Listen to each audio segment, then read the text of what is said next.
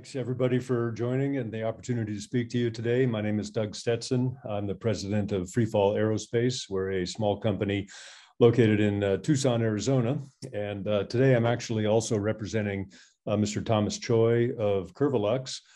Tom was not able to be here today, but our two companies, Curvalux and Freefall, have started working very closely together on a number of interesting antenna applications, both for ground space as well as terrestrial wireless.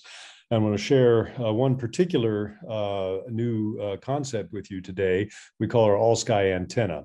This is something that we've been working on at Freefall for a while, and I think has a lot of interesting features for the challenges that, Barry mentioned at the very beginning of the conference.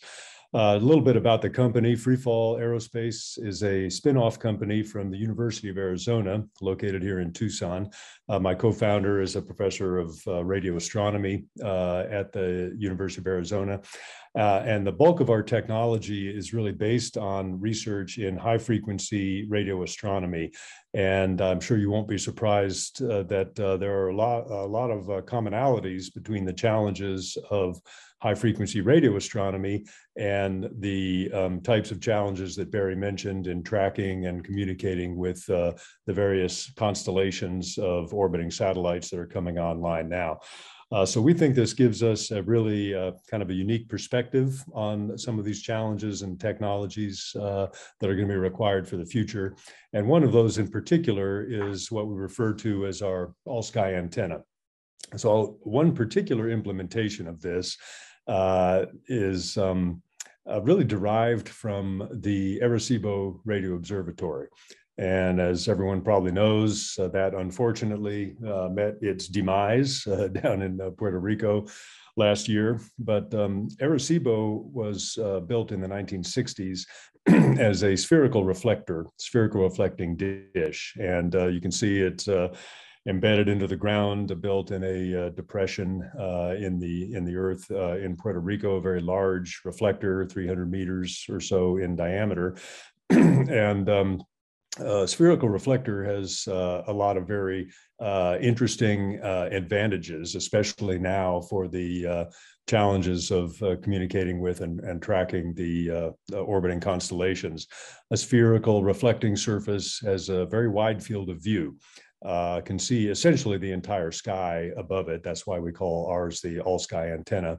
And the way the beam is steered, in the case of Arecibo, was by using a, in that case, very large waveguide feed structure that was suspended above the dish by a series of tracks and pulleys, very complicated mechanisms. And that was working down in the 200 megahertz range, so the structures were quite large.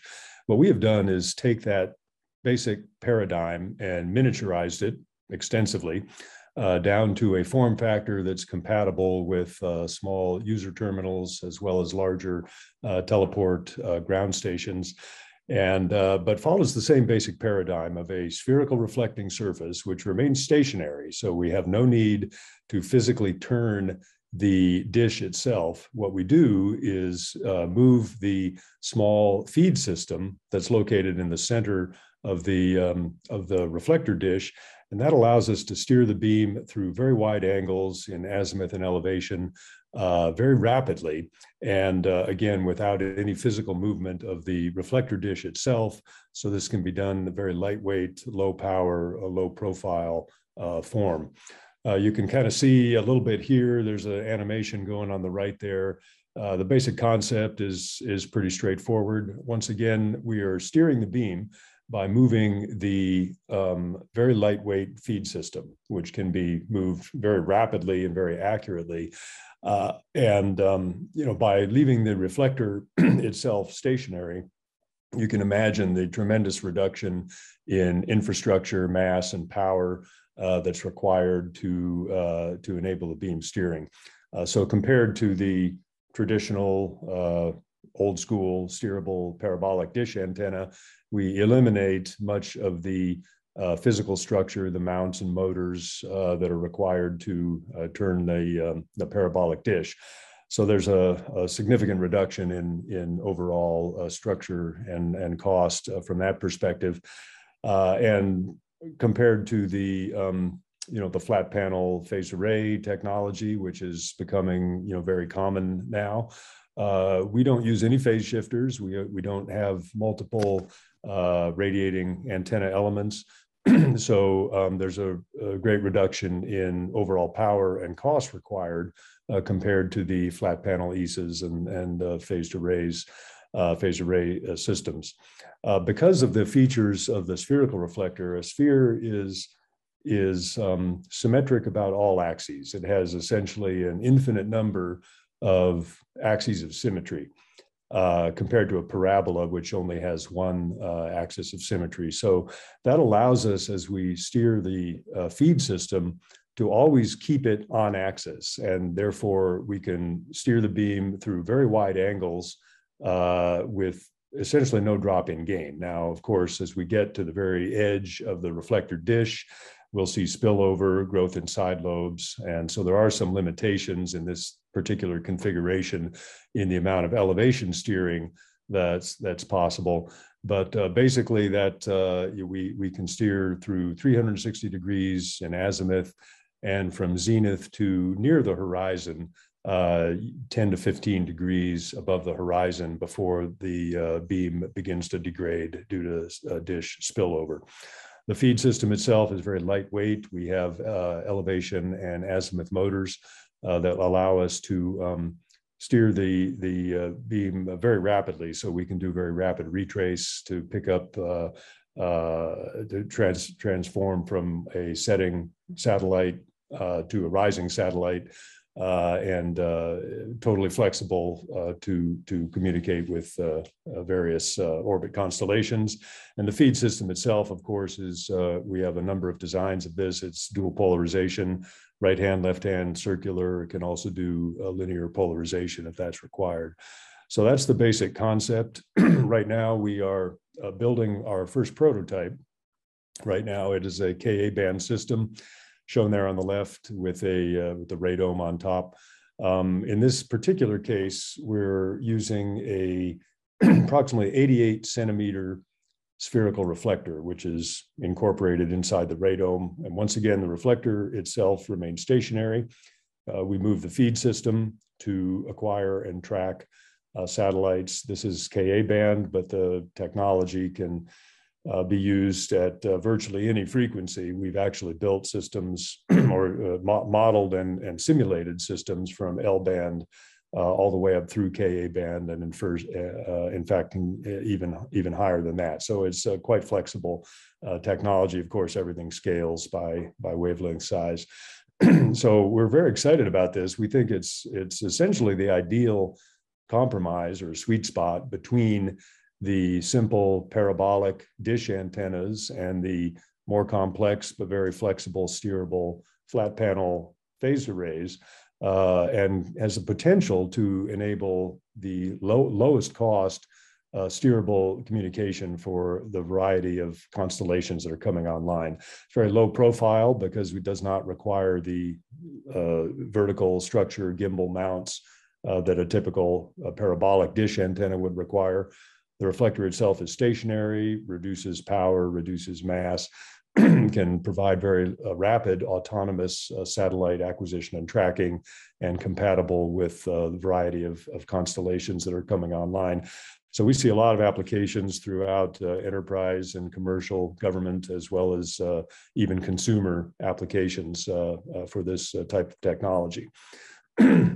I did also want to mention that this can be even used at very large, much larger sizes. We're studying right now 2.4 up to even 5 meter systems, and this can mimic very much more closely the original design of the Arecibo radio telescope. Can even be embedded into the ground, since the dish itself does not need to move.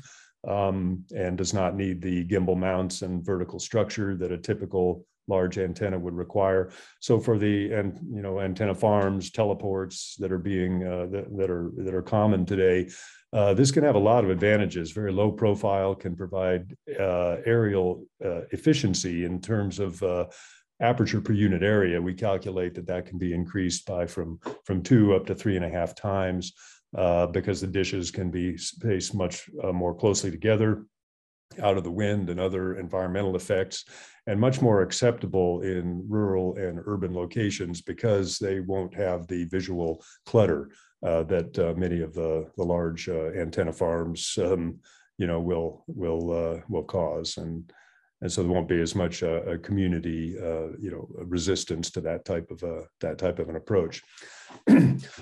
Before I close, I did want to share with you that we're using the same basic technology in space as on the ground.